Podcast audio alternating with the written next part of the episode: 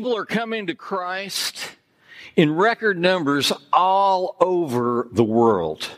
I think about mainland China, our communist enemy. Christians, people are being led by the Spirit and coming to Christ. We don't even have a number. In Africa, there are over 700 million Christians now in Africa. Muslims are coming to Christ, not even having heard the gospel, physically experiencing it, but receiving visions of this man called Jesus and acknowledging him as Savior and Lord. There are people coming to Christ all the time, especially after the pandemic, like right now, people are coming. They are concerned, they are anxious, they are fearful, and I think they're realizing that there's only one hope, there's only one answer for our sin problem and our brokenness, and his name is Jesus Christ. Amen? Amen. If you're online joining us today, perhaps the Spirit of God has moved you to say, hey, I need something in my life, and all this other stuff is not working, and there's something missing or lacking in my life. And we're glad you joined us. We prefer you come in physically because the spirit and the attitude in the room reminds us that there is a Spirit of God dwelling among his people. And at the same time, if you're in pajamas and drinking your coffee and you got your blanket on and it's a little chilly and you've decided not to go outside in this cheery, warm, lovely Indiana day, we get that too. And if you're watching from Florida like my parents are and it's a nice day out there, hey, it's, it's still not in Indiana. We don't have to deal with the red tide or any of that stuff. Or hurricanes. We don't have them. Some tornadoes, maybe. But at the same time, we've got to realize that even though there are people coming to Christ all over the world, there are many that are deconverting, especially in Europe, postmodernism, and in America. People are leaving the faith. Had a young man who grew up in our church just last week said, hey, I don't need to be reminded of my sin and my shame. I don't need the church on Easter Sunday. And that breaks my heart. And that's happening all too often. And I think a lot of times it's the institutional church that has let them down, or they have a preconceived notion of what church and God is supposed to be. And so that's why we are addressing that in this sermon series called I Doubt It. And actually, we kicked it off on Easter Sunday, but I was too much of a coward to actually say that on Easter Sunday. That is not a very motivational title, I Doubt It. But that's the reality of where we live today. A lot of times when we're blessed of God, we are wealthy, we have everything that we need, we tend to drift away from God because we have it so good and not to take him seriously. And we see that over and over in the Old Testament in Israel, but we also see it in Christianity. What once was the stronghold of Christianity drifts away from the truth. We see in a moment in Scripture, you might be asking, well, Chris, when are you going to get to the Gospels or Scripture today? We see in a moment where Jesus had fed the 5,000, he went away to pray. The disciples crossed the Sea of Galilee by boat. They experienced some winds and the waves. And in the fourth hour of the night, in rough seas, Jesus is walking on the water. Remember the story? And I don't know how, in my cartoon mind, I don't know how that works, where Jesus walks on the water. Does he walk up and down waves, or does he just walk through waves and doesn't get wet? Now, I would get wet if I were Jesus, and I think in my cartoon mind that in some way he did that without getting wet, but I don't know. And so here we are. They see this apparition walking across the Sea of Galilee, and in Matthew 14:28, Peter answered him, "Lord, if it is you, command me to come to you on the water." Now, I think that's extremely faithful. I don't think I would have said that, because if I wasn't sure it was Jesus, I certainly would have said, "Hey, I'm going to get out in the water," because, you know, the Sea of Galilee is about 8 miles wide, and they might have had a couple miles to go. And if it weren't Jesus, and if I was just seeing things, I would have end up in the water and having to swim my way to shore. And I'm a pretty good swimmer, and maybe you are too, but 2 miles is a lot longer than you think swimming. That's what Peter said. He said, "Come." So Peter got out of the boat and walked on the water and came to Jesus. But when he saw the wind, he was afraid, and beginning to sink, he cried out, "Lord, save me." And I'm thinking, wow, you walked on the water? That had to be an unbelievable experience. Jesus immediately reached out his hand as he saw Peter sinking, and he took hold of him, saying, "Oh, you of little faith, why did you doubt?" Now, if I'd been Peter in that moment, I think I would have said, "Hey, everybody else is in the boat, but not me. I was faithful enough to get out of the boat, but you're asking me about my doubt. And yes, I walked across water, but I looked at the wind, and I started sinking." And isn't that reality? Have you ever had spiritual doubts, and you weren't asked to walk across water? You weren't asked to get out of the boat, and you still had spiritual doubts? Last week, as I preached on Easter, I said this. I said, your doubts don't disqualify your faith. If you have a faith, you're going to experience doubt. And remember, doubt is not the enemy of faith. It is having faith in spite of doubt. And again, to remind you, doubt is often an invitation to a deeper faith.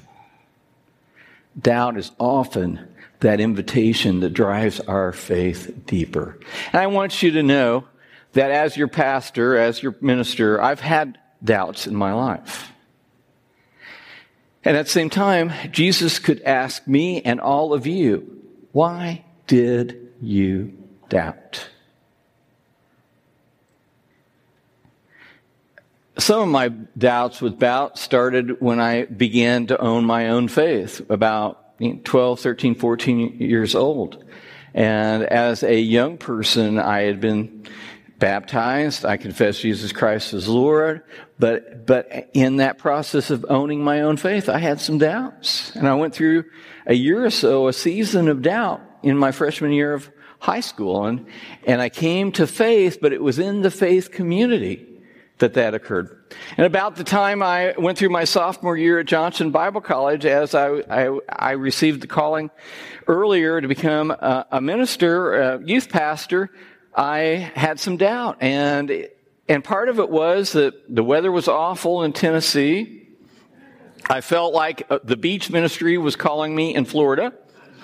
And if there would have been Johnson Bible College, Florida at that time, I would have transferred. But instead, I was trying to gather all my friends to do beach ministry with me, because it had gotten hard. Bible college wasn't fun anymore. It actually got difficult. The weather was terrible. And I just saw 3 more years of hard work ahead of me to graduate. And I had some doubts at that time. And periodically, there have been seasons of doubt in ministry. Life got difficult, relationships got hard, things didn't work out, family issues and relationships. I've had doubt. I've had the dark night of the soul where I didn't feel the presence of God. And if you're experiencing any of that, just be encouraged. There is a path through it, and you have to lean into God. And that's why we're talking about this today, is because it is real, and it's happening all around us. Why do you doubt? Why do you doubt? And Jesus asked Peter that same question. Why do you doubt? I think a lot of times it's relationships, sometimes it's circumstance, other times it isn't what we expected or hoped for. Sometimes it has to do with death and loss. But when we hear Jesus asking Peter, I think a lot of times I see it as an accusation, but actually it's an invitation to put our faith in our trust in the Lord Jesus Christ. And for Peter, he was right there. He reached out to him physically and touched him. But for us, by faith, we have to trust in his presence. And the reason why I'm preaching this at this time is because in the United States, in our culture, some people are deconstructing. And that's occurred around us all along throughout our whole lives. But today, it is actually a thing, this whole idea of deconstructing. And in fact, if you're kind of a construction-oriented person like I am, why wouldn't you just call it tearing down or demolishing or demolition? And this term is kind of confusing because some people use it in a positive way and other people use it in a negative way, and you can take it either positively or negatively because it's equivocally confusing. So you might ask, what is deconstruction? So I looked it up. I did heavy-duty research. I looked into Wikipedia, that faithful agent of knowledge, and this is what it said. And I think it's pretty accurate. Faith deconstruction, also known as deconstructing faith, evangelical deconstruction, the deconstruction movement. There actually is a movement going on, or simply deconstruction is a Christian phenomenon where people unpack, rethink, and examine their belief systems. Now, this is where it gets concerning for me. This may lead to dropping one's faith altogether, which would be what? Rejecting Christianity, or may result in a stronger faith. There is no end goal for deconstruction. That's concerning for me, because the end purpose is not necessarily positive.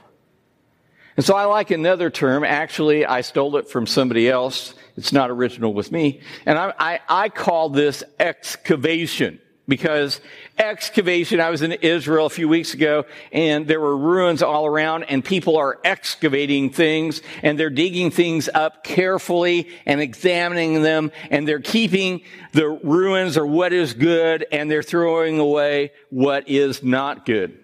And excavation is simply this, a sincere examination of your beliefs, seeking to let go of what is untrue so that you can hold on to what is true. An excavation done well can be a form of discipleship. And if you think about your life, I know in my life, there were things I held to be true that weren't true, and other things that were untrue that I was holding on to that I had to compare them to the Word of God and say, hey, I need to get rid of that. That's not right. And other things I held on to and cherished. Now, Jesus does this excavation, or if you will, deconstruction in the Sermon on the Mount, like what I preached in the series, Thy Kingdom Come. You've heard it said, but I say to you, Matthew chapter 5, verses 43 and 44. You've heard it said, you shall love your neighbor and hate your enemy, but I say to you, love your enemies and pray for those who persecute you. This is trading what was said to what is true. Again, in Matthew 16, 21 to 23, Jesus is pretty tough he has a hard saying for Peter in this moment. In Matthew 16:21-23, it says, From the time Jesus began to show his disciples that he must go to Jerusalem and suffer many things from the elders and chief priests and the scribes and be killed and on the third day be raised. And then Peter took him aside and began to rebuke him, saying, Far be it from you, Lord. This shall never happen to you. But Jesus turned and said to Peter, Get behind me, Satan. You are a hindrance to me, for you are not setting your mind on things of God, but on things of man. Jesus didn't pull any punches. He said, this is of Satan. It's not of God. This is the course that I am to take. But the other course was tempting to Jesus because he wouldn't have to suffer and to die. But it was the only way for our salvation, the only way for forgiveness. Those that were looking for a Messiah in the first century were looking for a conquering king, but instead he was a suffering servant. They were looking for a Messiah that would take away the Roman rule and restore the monarchy as they knew under King David. They thought he would achieve victory through conquest, through military might, and overthrow Rome. But it was a victory through sacrifice. And so in a lot of churches, you won't see the cross displayed. In fact, we were in a church not long ago, and you had to look. There was only one cross in the worship center. And I just smiled. Somebody pointed that out. And I said, well, we've got hundreds of crosses on every light, on every fixture, on over the baptistry. You can't hide the cross in this building because it reminds us of what it took for our salvation to take away the sin and the shame and the guilt that we carry, our brokenness. And so the point of all this is that we let go of what isn't true and we hold on to what is true. So how do you build a belief system built on truth? And it's the same as it's always been. The B-I-B-L-E. Remember that song? The B-I-B-L-E? Yes, that's the book for me. That's it. That's how we build our belief system. And the churches that you grew up in, the traditions that you were surrounded in, how your family teaches the Bible and lived out the Bible, how your community interprets the Bible, sets you up for what you believe today. And it's so important. And we bring our own filters into the equation, and we come with some things that we have always thought or have always known or always believed to be true through our tradition, through our experiences and our emotions, and finally in the Bible. But we've already been determined how we're going to understand the Word of God. And we need to be careful about those things because we treat them as truth, and not all of those things are true. So we bring those filters, tradition, what we've always known, our experiences and emotions, what we've been surrounded by, and also the Bible.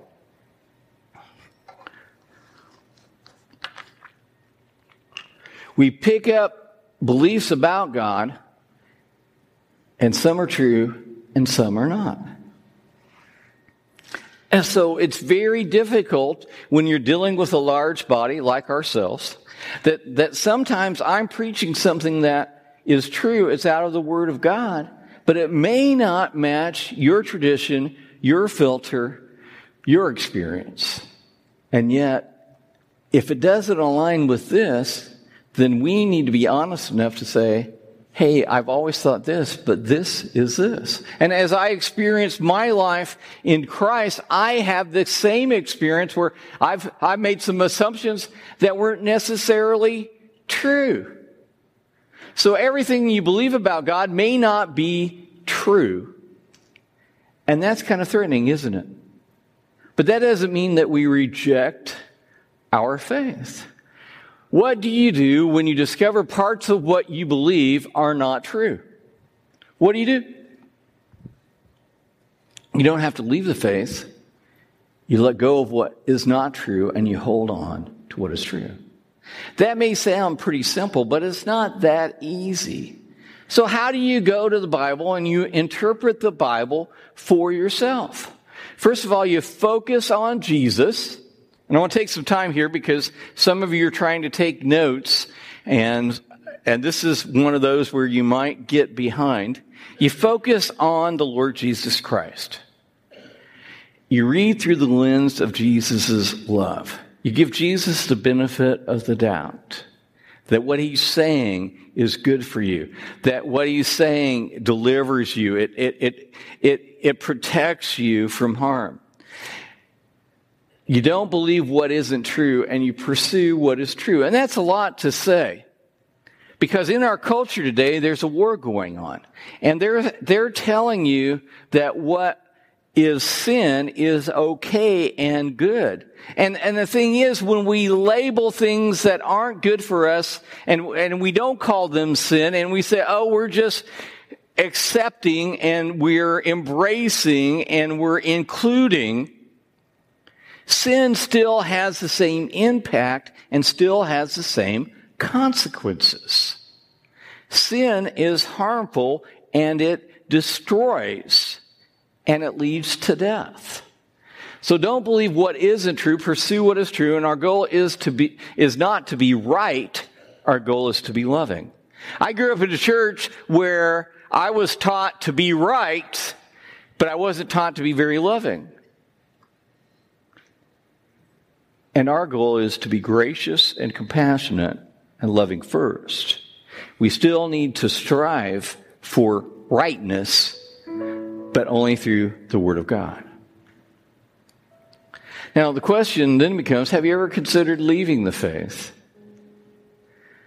Or do you know someone who is leaving the faith? And that's concerning. That breaks our heart when people leave the faith. It should cause us to sin. Or not sin. It should cause us to pray and to be concerned. And it may come to some conversations of, hey, what's going on? And they're checking it all when they've held on to something that they thought was true that really isn't true about Christianity or not about God. And that's what I find a lot of times, that they have a misconception or a misunderstanding, and they're holding on to something that isn't true, that God never promised. I believe Peter and the disciples doubted Jesus too, don't you? We know that. A few weeks ago, I was at this place. It was where Peter had breakfast on the beach with Jesus. It was a post-resurrection event. It was after Jesus rose from the grave. And actually, it was what Dave was talking about in communion today. He was talking about, Peter and the disciples actually going back to fishing. And like the first time they went fishing with Jesus, they didn't catch anything all night.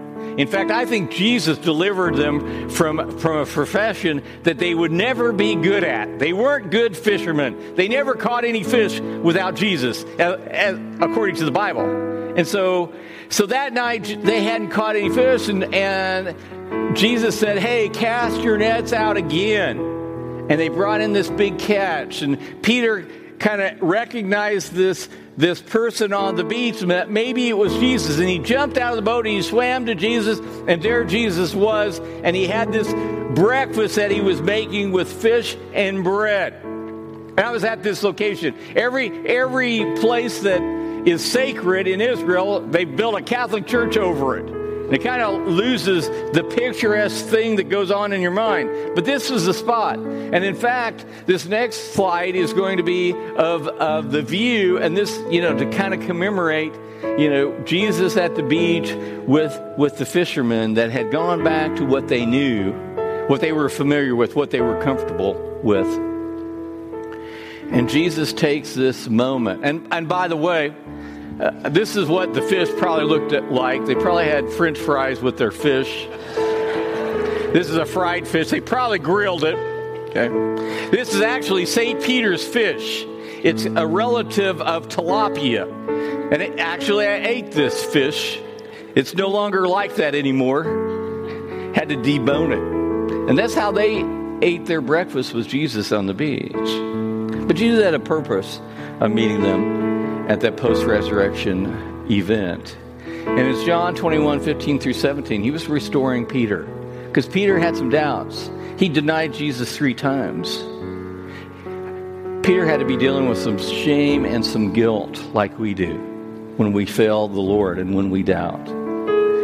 And here's what happened. After they had finished breakfast, Jesus said to Simon and Peter, "Simon, son of John, do you love me more than these?" And he said to him, "Yes, Lord, you know that I love you." He said to him, "Feed my lambs." And he said to him a second time, "Simon, son of John, do you love me?" And he said to him, "Yes, Lord, you know that I love you." He said to him, "Tend my sheep." Then he said to him a third time, "Simon, son of John, do you love me?" And Peter was grieved because he said to him a third time, "Do you love me?" You know, that hurt Peter. And he said to him, "Lord, you know everything. You know that I love you." And Jesus said to him, "Feed my sheep." He was saying, you know, Peter, I have a purpose and I have a plan. No more guilt, no more shame. I love you. Feed my sheep. Take care of the flock. The kingdom of God that is coming. You see, Peter had denied Jesus 3 times. Jesus restored Jesus 3 times. Do you love me? Feed my sheep. And he says that to you. His grace is sufficient. His compassion is unending. His forgiveness is available to all. His blood is enough to cover all of our sins. Those that we have sinned in the past, those that we are sinning against him in the present, and everything in the future. He loves you and wants to restore you. He wants to use you for his kingdom. Do you remember who did God choose to preach on Pentecost, the first day of the church? Who'd he use? Who was the loudest spokesperson? It was Peter that preached the gospel. 3,000 responded. Peter said, "Repent and be baptized, every one of you, for the remission of sin and the gift of the Holy Spirit." A broken man, guilty and full of shame, was forgiven, received grace and compassion for the Lord Jesus Christ, was restored 3 times, and when the Spirit came on, he preached the gospel, and people responded. God used him. And if you'll use him, he will use you. Just remember, doubt isn't the enemy of the faith. Doubt is often an invitation to a growing faith. You know, Peter, 25 years later, probably 25 to 30 years later, he writes in the only book, 1st and 2nd Peter, but in 1st Peter he writes this in chapter 2, verse 25, he says, "For you were straying like sheep." He was talking about himself. He had strayed, but have now returned to the shepherd, the overseer of your souls. That's what Jesus calls us to do, to return to him, the shepherd, to allow him to oversee our souls. Will you allow him to do that for you today? Will you please stand as I pray? Eternal God and Father, we are grateful that you are a shepherd and a savior that would lay down his life for his sheep, that we would be used of you, that our shame, our guilt, our sin would be taken away. Your forgiveness, your grace, your compassion would rule in our lives, that your Spirit would reign. Father, we pray that you would use your Spirit and your Word to bring us to faith in you. Father, not to tear it down, but to build it up and to grow deeper and stronger, that your light and your love would shine through us. Father, just now we pray all of this in Jesus' name. Amen.